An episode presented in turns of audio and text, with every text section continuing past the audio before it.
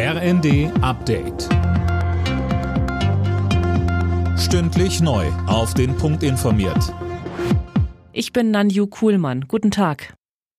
Wie kann die Gasversorgung in der EU im Herbst und Winter gesichert werden? Das soll auf einem Sondergipfel besprochen werden, fordert der Chef der Europäischen Volkspartei im EU-Parlament Weber.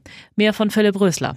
Es brauche Maßnahmen für eine gerechte Gasverteilung, sagte Weber dem Tagesspiegel. Er bringt auch ins Gespräch, dass die Länder das Gas gemeinsam einkaufen, damit die Preise nicht noch weiter durch die Decke gehen. Vor allem Deutschland ist ja besonders abhängig von russischen Gaslieferungen. Die Mengen, die über Nord Stream 1 kommen, sind zuletzt aber schon um über die Hälfte zurückgegangen und sollen Mitte des Monats wegen Wartungsarbeiten für zehn Tage komplett unterbrochen werden. Was anschließend passiert, ist offen.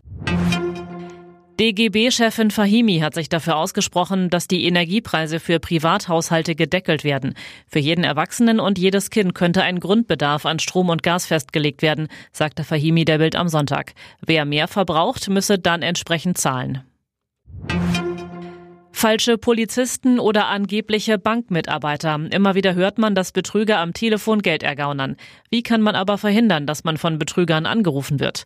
Julia Rehberg von der Verbraucherschutzzentrale Hamburg rät, vorsichtig mit den eigenen Daten zu sein und zum Beispiel die Telefonnummer nicht bei jedem Gewinnspiel anzugeben. Ansonsten gilt, bei Anrufen skeptisch zu sein.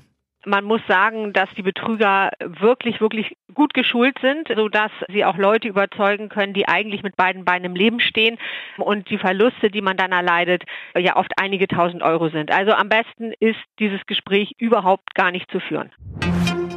Das Verbraucherschutzministerium will die Praxis der Vorkasse bei Flugtickets überdenken.